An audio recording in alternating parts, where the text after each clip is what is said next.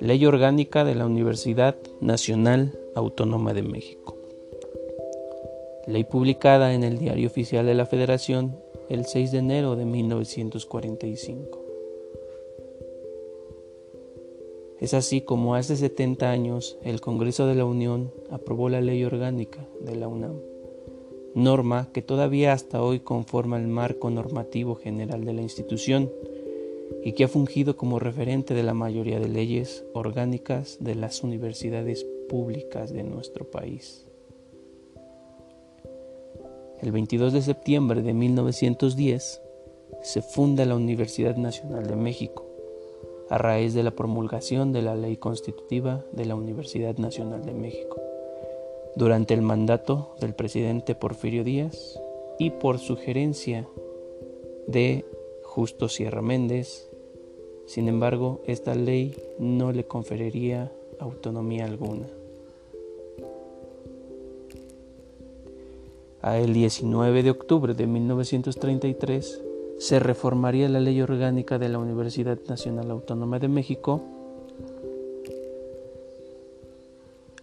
para lo que se logró profundizar y fortalecer las temáticas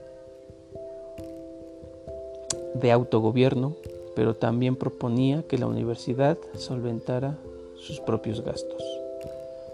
No sería hasta el mandato de Manuel Abela Camacho cuando esta universidad volvería a constituir un, arte, un ente público, pero autónomo, lo cual quedaría establecido como tal en la Ley Orgánica de la Universidad Nacional Autónoma de México de 1945.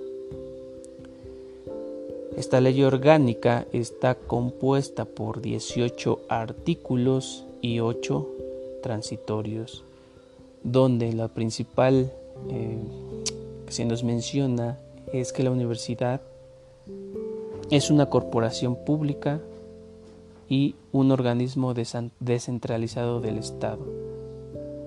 Tiene derechos para organizarse como lo estime mejor dentro de los lineamientos generales señalados por la misma ley.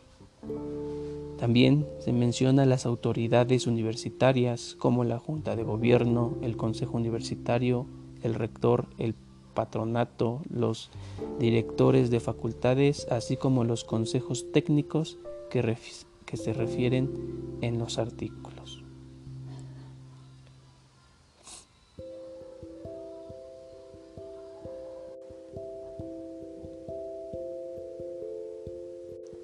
Es así como la normatividad de la universidad está establecida bajo la vigente ley.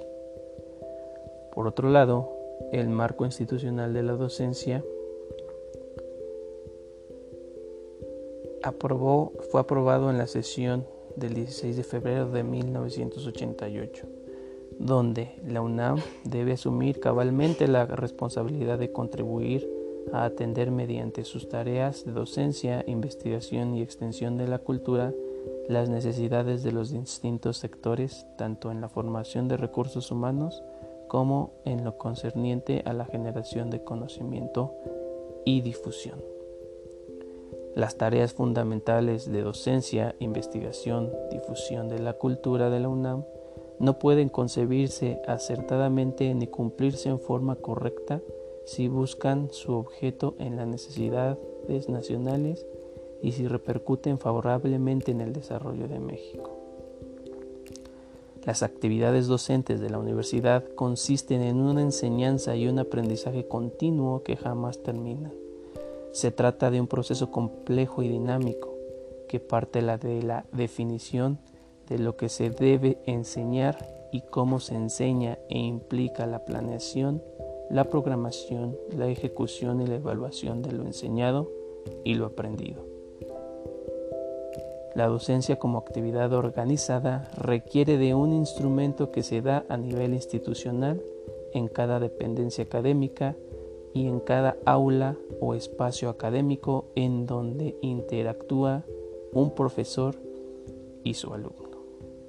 A partir de estos planteamientos, podemos concluir que se deriva en el ámbito metodológico los criterios didácticos, tanto en relación con la adquisición de habilidades, conocimientos y actitudes en los alumnados.